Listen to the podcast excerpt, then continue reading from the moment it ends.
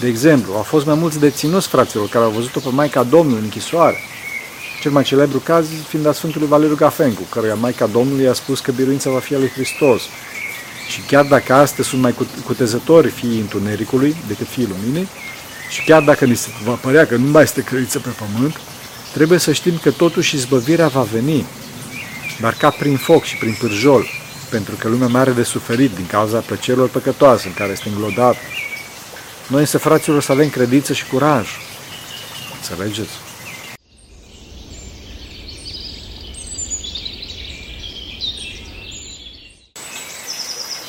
Slavă Tatălui și Fiului Sfântului Duh și acum și purea și în veci vecilor. Amin. Pentru că cine Sfinților Părinților noștri, Doamne, este Hristos, Fiul lui Dumnezeu, miluiește pe noi. Amin. Fraților, Duminica Sfinților Români este o duminică specială și asta nu numai pentru că sunt români, da, desigur că și din cauza asta, ci mai ales pentru faptul că cinstim și avem promovați ca exemple sfinți locali, sfinții locali, sfinții neamului. Astăzi însă nu o să vorbesc atât despre sfinții români cu nucleu, sfinții din închisor, da? Și asta de ce? Odată pentru că încercăm să postăm cu Darul lui Dumnezeu în fiecare săptămână câte un clip uh, cu sau despre Sfinții Români în închisori. Și dincolo de asta s-au scris foarte multe cărți pe subiect. Luați și citiți, frate, luați și citiți. O să vorbesc puțin despre neam și despre familie. Este foarte important lucrul ăsta, să știți, mai ales astăzi când progresismul ateu sau cel puțin ateizant ne învață copiii să-și urască familia, să-și urască țara și neamul. Fraților, omul fără rădăcini este un dezrădăcinat și însingurat și îl bate vântul unde vrea. Știți foarte bine că se încearcă promovarea unor norme valori, unor antivalori și a unor valori așa abstracte, astfel încât tânărul să se declare un european sau un om globalizat și globalizant, care se calce în picioare orice valori tradiționale pe care omenirea le-a dovedit de valoare de-a lungul a mii și mii de ani. Fraților, tema familiei și a neamului nu sunt noțiuni apărute ieri al alteri, ca și inteligența artificială, astfel încât să o discutăm ca pe ceva nou și să vedem care sunt avantajele și dezavantajele. Fraților, trebuie, trebuie să spunem câte ceva pe tema familiei. De ce? Pentru că în societățile de parte de Dumnezeu, care influențează și societățile noastre, familia este aproape distrusă. Este aproape distrusă, ca și celula iubirii și asiguranței. Fraților, am spus că familia este o instituție veche de mii de ani, care această instituție a fost probată ca celula de bază a societății, mediul în care copilul învață de la cei mai experimentați decât el, dar învață cum să se poarte, astfel încât să se maturizeze ca personalitate duhovnicească. Să mergeți. Astfel încât să ajungă la ținta sa, la perfecțiunea personală veșnică, adică la Dumnezeu cel iubitor. Înțelegeți? Astăzi, fraților, se lovește în familia tradițională, astfel încât tânărul să fie un eșuat în trup, un, un dezaxat, un credul, un om cu un interval de atenție și de analiză foarte, foarte redus și un dependent de orice lucru care este cool astăzi. E și rușine să vorbesc în termenii ăștia. Asta chiar dacă lucrul respectiv este dovedit ca nociv. Ajunge să fie la modă și atunci nu trebuie să crede. Fraților, nu e așa. Fraților, distorsiune sexuale, că mi și rușine să le amintesc, distorsiunile sexuale sunt dovedite ca nocive în istoria milenară a societății noastre și, de fapt, a societății planetare. Fraților, trebuie să spunem acest lucru cu multă compotimire față de cei ce păcătuiesc. Astfel, da? Și în general. Și de ce trebuie să compătimim? Pentru că își distrug sufletele distrug suflete, trebuie să avem, avem compătimire față de acești oameni, să trebuie să vorbim foarte, răspic, foarte răspicat, să spunem foarte răspicat și să nu permitem proliferarea acestui mare flagel. După cum nu trebuie să permitem proliferarea unui fenomen contagios, o boală contagioasă, pe care experiența oamenilor a dovedit-o în istorie, că este un fenomen destructiv, mai ales în cazul păcatelor trupești, e un fenomen destructiv de suflete, înțelegeți? O boală destructivă de suflete. Avem atâtea exemple în istorie, se cunoaște, frate, ce vorbim. Acum, postmodernismul dorește să, să distrugă familia și neamul, pentru că acestea dețin experiența colectivă a noastră. Înțelegeți? Și omul care este conectat la experiența colectivă de neam, la învățătura de credință dintr-un neam, este un om foarte puternic. Înțelegeți? Fraților, eu îmi iubesc foarte mult neamul pentru că neamul românesc are în el o învățătură de credință de succes. Și asta se vede prin pleiada de sfinți pe care neamul nostru a dat-o. Trebuie să știți că sunt foarte, foarte mulți sfinți români, care sunt foarte mari și pe care nu știe nimeni. Fraților, credeți-mă că știu ce spun. Să înțelegeți? Fraților, succesul unui om nu constă în avansul său în tehnologie sau artă, ci în despătimirea sa, în apropierea sa de Dumnezeu, cel pur imaterial, adică în sfințenie, fraților.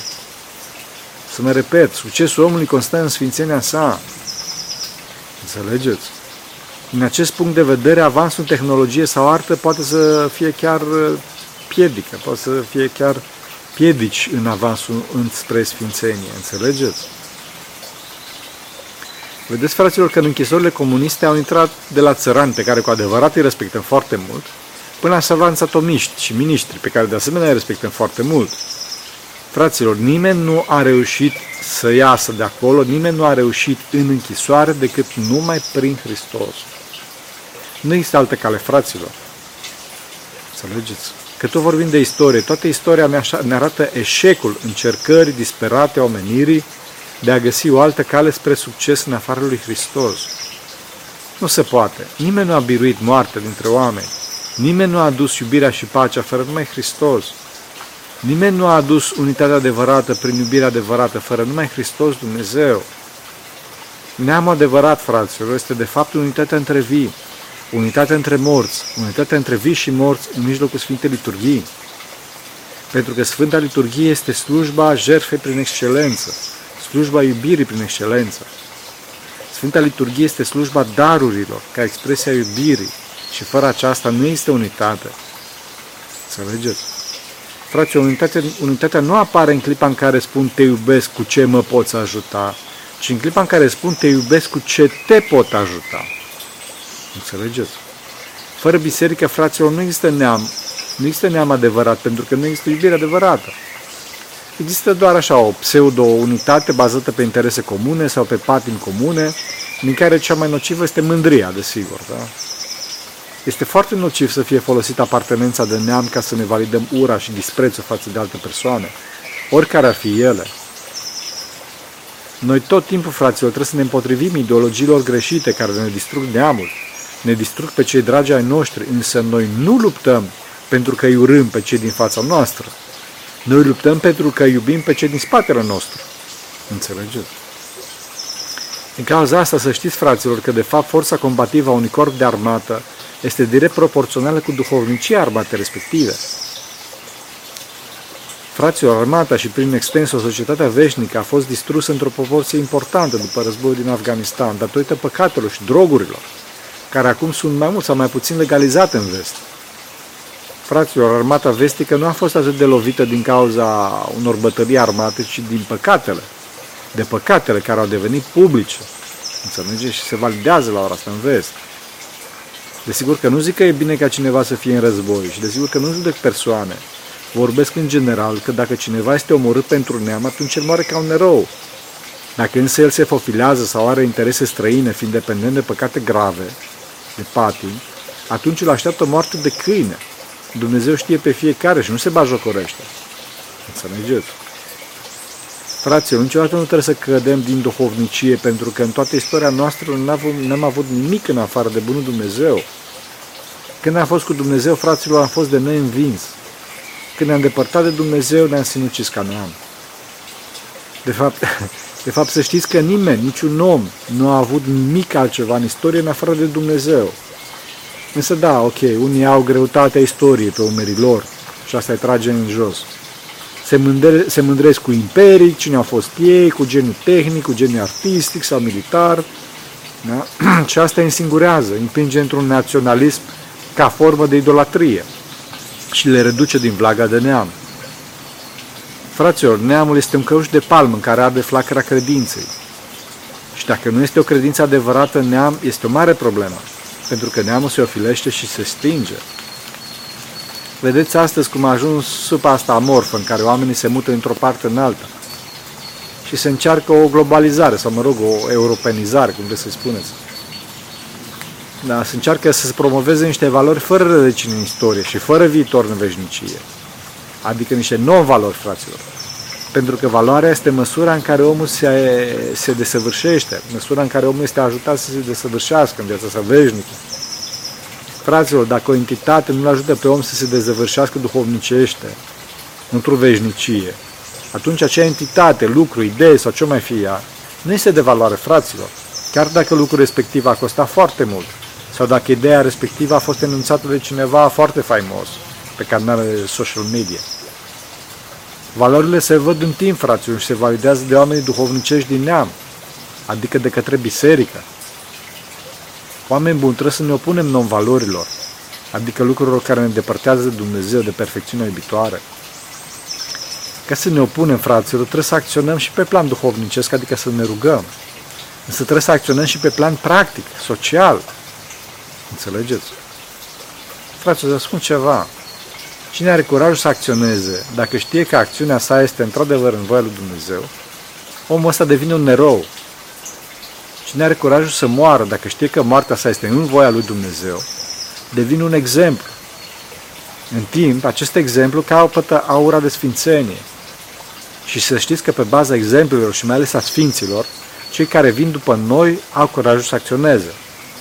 Înțelegeți? Dacă cineva promovează o ideologie străină de Dumnezeu și de neam, să nu acceptăm, să nu le cumpărăm produsele, trebuie să acționăm.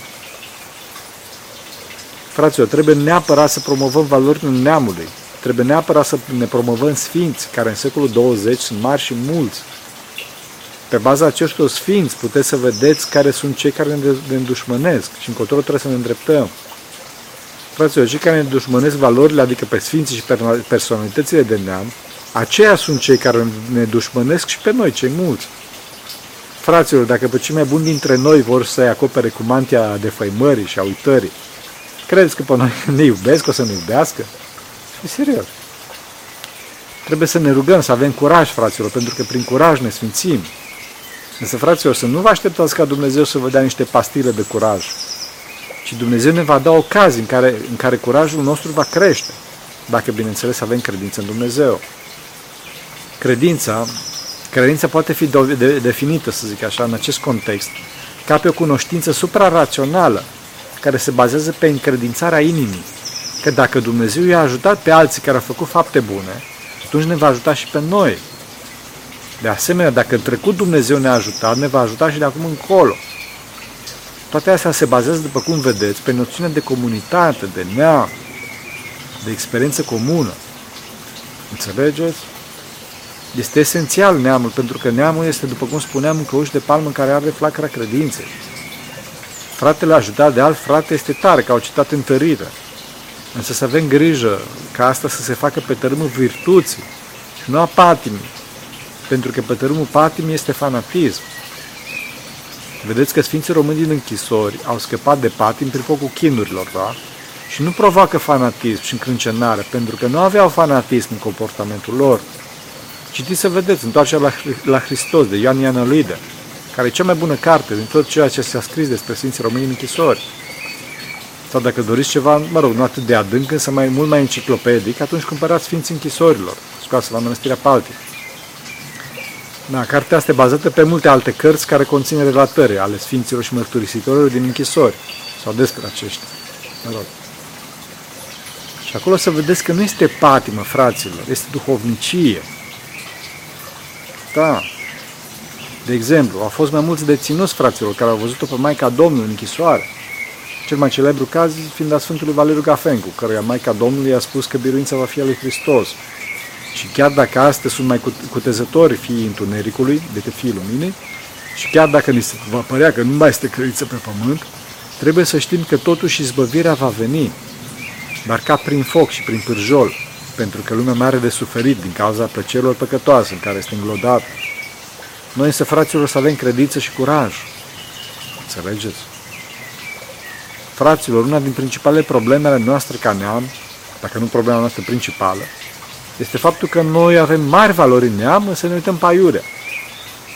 Suntem complexați, fraților, de pseudo-valorilor din afara granițelor țării, de mirajul bogăției străine de toate felurile. Miraj care ni s-a inoculat în mod intenționat prin toate canalele media.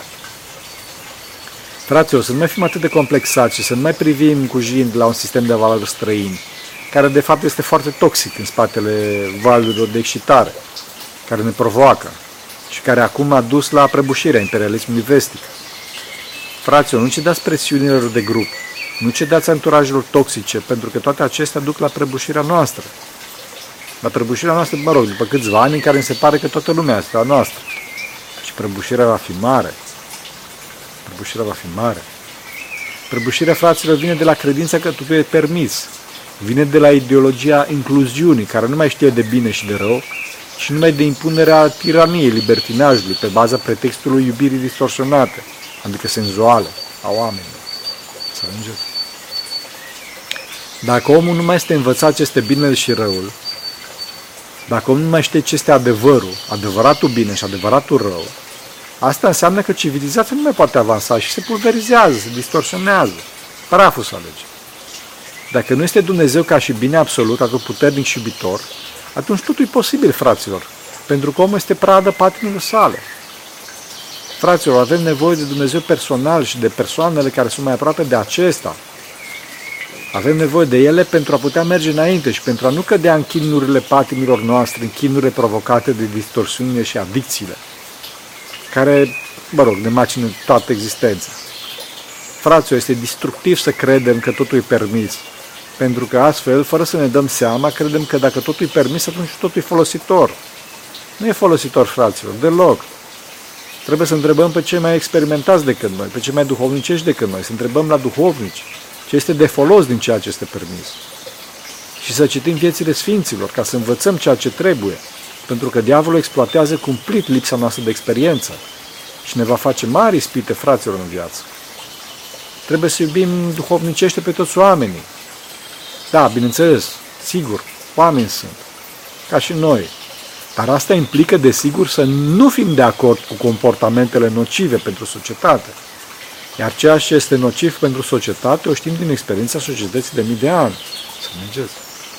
Altceva păcatul, care nu-l, nu nu primim, și altceva păcătosul, care trebuie să-l iubim. Fraților, acesta este rolul neamului, a familiei și a mai ales a bisericii. Transmiterea tradiției, a experienței și a iubirii, astfel încât să ne apropiem de Dumnezeu. Biserica ne despătimește și ne învață să ne smerim și să avem răbdare pentru a conlucra cu ceilalți în unitate. Și să nu ne încredem atât încât ce ni se pare că învățăm pe internet. Înțelegeți? Ceea ce ni se pare că învățăm pe internet e totul bine. Nu e bine. Pentru că internetul astăzi ne învață individualismul, competiția, lipsa timpului pentru noi înșine. Și, mă rog, în general pentru persoane.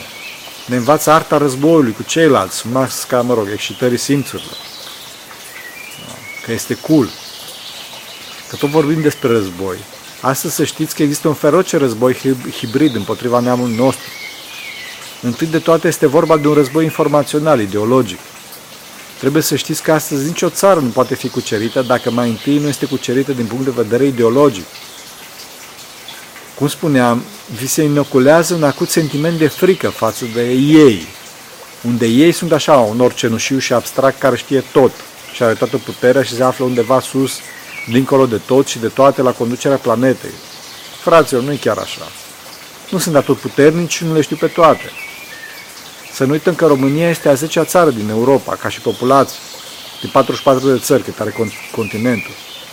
Cinci țări care sunt înaintea României sunt țări transcontinentale, fraților. România o țară mare. Dincolo de asta, noi românii avem o diaspora foarte puternică posibil să fie una dintre cele mai puternice din Europa. Fraților, nu trebuie să avem complexe de inferioritate și frică. Să nu credem că tot ceea ce este românesc e prost și tot ceea ce este străin e bun. V-am mai spus că învățătura de credință, că Sfânta Tradiție din neamul românesc este una de succes, fraților. Curaj! Să nu uităm că la ora asta ortodoxia românească este singurul punct de echilibru în ortodoxie. Nu știu dacă știți, însă la ora asta există schismă între greci și ruși. Însă slavă lui Dumnezeu că este doar o schismă administrativă, mă rog, și nu ceva dogmatic. Să este mare de tot schisma asta. Biserica Ortodoxă Română este ca în singura speranță în această situație foarte, foarte delicată. Fraților, aveți grijă să nu, să nu dați în biserică. Ferească Dumnezeu. Înțelegeți? De ce? Pentru că biserica ne aduce mântuirea, ne aduce salvarea de păcat, salvarea de chin. Dincolo de asta, singurii ascultați în afară, singura biserică ortodoxă care își poate extinde cu succes activitatea terapeutică în afara granițelor țării, este Beoreu, fraților. Beoreu, românii. Grecii săraci sunt terminați, au doar 2-3% din populație care merge la biserică. Sau ei au fost terminați fraților de huzurul, mirajului vestic și scandalurile de la începutul secolului 21, ca să nu intru în detalii.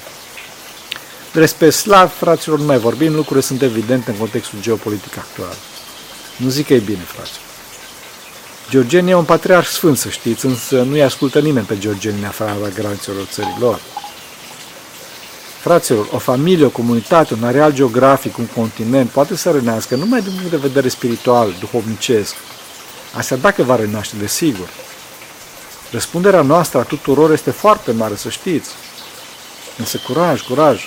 Sfântul Paisia Gheoritu profețea că după cum Bizanțul a clădit Sfântul Munte, așa și Sfântul Munte va reclădi Bizanțul. Și asta a spus un om foarte important. Directorul, directorul uh, Europei de Sud-Est de la Institutul Internațional de Studii Strategice. Sfântul Paisie știa ce vorbește. Asta însă, fraților, nu se realizează magic. E nevoie de program duhovnicesc constant, în fiecare zi.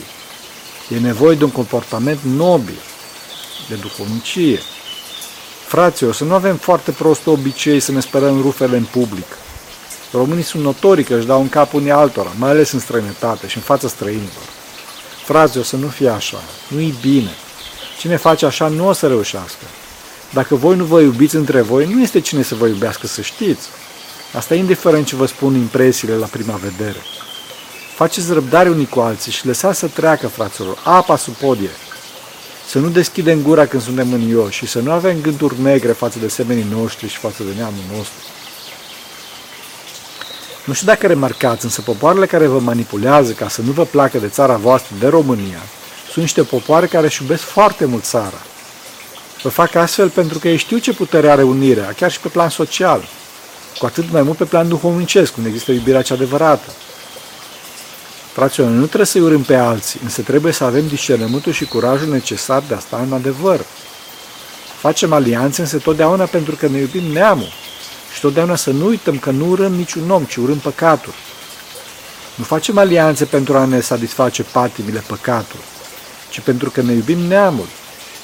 Pentru a face însă această distinție și a avea echilibru iubirii, Trebuie să avem măsura duhovnicească necesară, adică trebuie să ne spovedim regulat, fraților. Și trebuie să ne rugăm des, cu conștiința faptului că depind și alții de noi. Asta mai ales dacă ne-a pus Bunul Dumnezeu în poziție de răspundere, fraților. Să nu credeți că vom reuși dacă nu vom avea, să nu credeți că vom reuși dacă nu vom avea măsură duhovnicească. Nu vom reuși, fraților. Să nu credem că banii sau relațiile, ori poziția socială o să rezolvă o problemă dacă noi avem probleme duhovnicești nu o să o rezolve. Credeți-mă că așa cum spun, știu foarte bine, toată experiența neamului nostru și toată experiența bisericii arată că totul depinde în duhovnicie, de legătura noastră cu Hristos. Înțelegeți? Vă spun asta de ce? Pentru că banii, faima, puterea și poziția socială ne atrag. Și chiar mai mult, suntem învățați de societatea de parte de Dumnezeu și eșuat în trup, da? Ne învață să le dorim pe astea, toate patimile astea. De fapt, o a doua componentă a războiului hibrid în care ne aflăm este exact aceasta. Războiul economic, al averii, în care este exploatată pe de-o parte nevoia de bani a omului simplu și pe de altă parte, mai ales, dorința de bani a omului de parte de Dumnezeu, de parte de duhovnicie, a omului care în mod necesar este robul materiei, adică a banilor. Fraților, omul este făcut astăzi să lucreze aproape în continuu, printr-un sistem, mă rog, de impozite și de dări, asta pe de-o parte, iar pe de altă parte, prin crearea tot felul de pseudo-nevoi, de a fi la modă, de a avea ultimul model de temir ce gadget, de a fi acceptat în societate și așa mai departe. Toate acestea se realizează prin război informațional de care am amintit mai sus, care nu-i lasă pe oameni și mai ales pe tineri să gândească, să aibă timp de contemplare și de reflexie, să vadă cine sunt. Nu lasă pe tine să vadă cine sunt, de unde vin și unde ar trebui să se îndrepte. Înțelegeți? Vedeți că tot timpul există o temă sau mai multe cu care suntem bombardați în continuu, astfel încât să nu avem timp să ne mai gândim la noi înșine. A fost pandemia, după care războiul, schimbarea climaterică și câte și mai câte. Fraților, să le mai lăsăm și să punem pe primul plan rugăciunea, fraților, și iubirea din familie, iubirea dintre persoane, pentru că scopul celor care vă bombardează cu știri nu este să informeze pe oameni. Scopul lor este să indoctrineze pe oameni, să creeze consens și să-i supună patimilor, astfel încât să fie și pe viitor dependenți, să voteze și acum și în viitor cu produsele lor și cu ideologia lor și să fie și pe viitor consumator ale diferitor produse care se promovează, indiferent ce sunt aceste produse, înțelegeți? Nu o să fie și produs ideologic. Astăzi se observă o ideologizare din ce în ce mai agresivă a firmelor, care mai de mult, mă rog, se limitau doar la activitatea lor comercială sau economică. Fraților, această ideologizare este foarte importantă.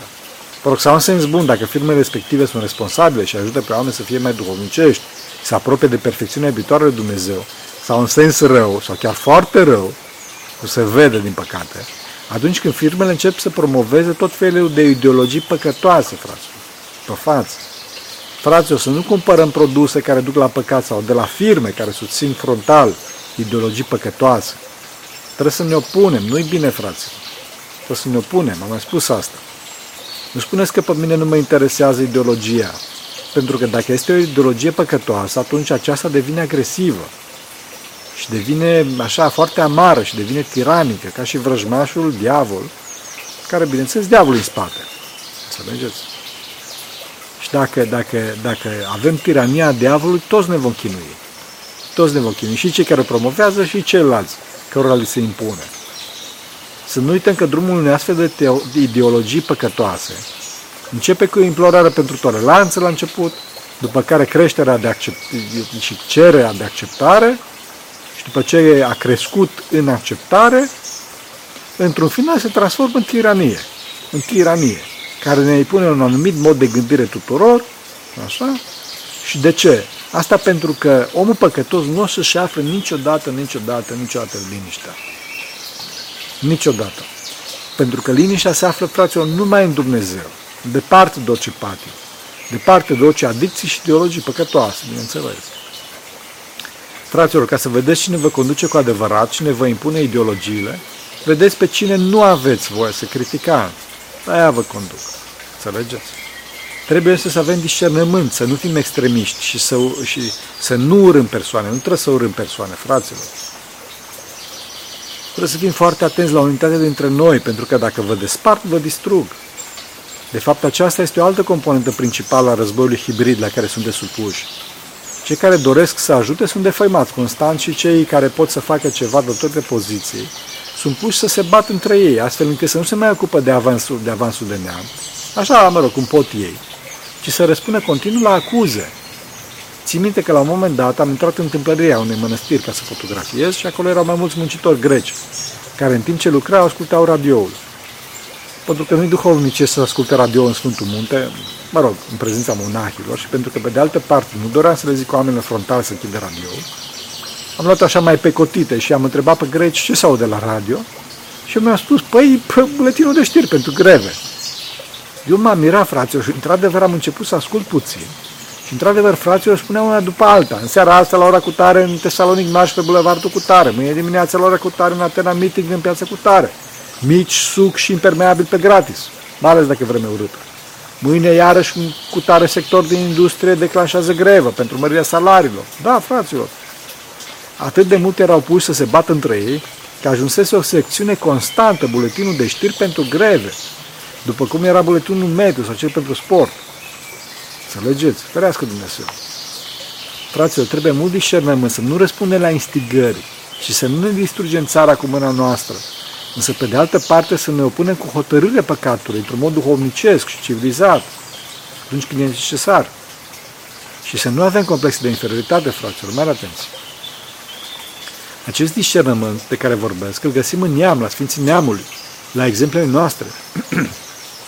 Discernământul ne spune că trebuie să facem distinție între planul personal și planul comunitar. Dacă pe planul personal trebuie să întoarcem obrazul de câte ori putem, pe plan comunitar, adică atunci când sunt amenințați, amenințați copiii și familia noastră, când este amenințat viitorul neamului nostru, atunci trebuie să acționăm cu, cu calm și cu luciditate. Să vă dau două exemple din neam. Primul pe plan personal. Când era Părintele Ioan, Părinte Ioan Iovan deținut, dar era chinuit la maxim fraților de gardien și la un moment dat, după ce torționarii l-au lăsat mai mort decât viu, unul dintre aceștia a dat așa un picior în spate. În clipa respectivă, Părintele Ioan a spus din toată ființa, din toată ființa sa, a spus, Domnul Dumnezeu și Mântuitorul nostru Iisus Hristos, să te ierte pe tine, Fiule, toate păcatele, precum și de acesta. Și l-a binecuvântat pe, pe gardian. Acesta este adevărată noblețe, fraților, și acesta este adevăratul spirit creștin, care trebuie și noi să-l punem în practică pe cât putem, pe plan personal. Întoarcem obrazul de 70 de ori câte 7, cum, cum putem. Desigur, fraților, că trebuie să ne rugăm pentru asta, fraților, da? Pentru că e nevoie de măsură duhovnicească serioasă ca să facă cineva așa ceva. Pe plan comunitar, exemplu este foarte simplu. Pentru mine că sunt din Ardeal și să cotesc eu destul de clar. Când Avram Iancu aduna pe toți moții la Țebea și era Iancu sus pe delușor și vedea pe toți cum stăteau acolo așa, mulți și apăsați de păcatul altora. A zis doar atâta către morți. No, gata? No, hai! Înțeles, umanți? Trebuie să ne opunem ideologiilor, fraților. Nevoie de hotărâre, credință și curaj în Domnul nostru Isus Hristos pentru a ne opune păcatului, pentru că numai astfel vom ajunge la sfințenia și la fericirea veșnică. Așa să ne ajută Dumnezeu.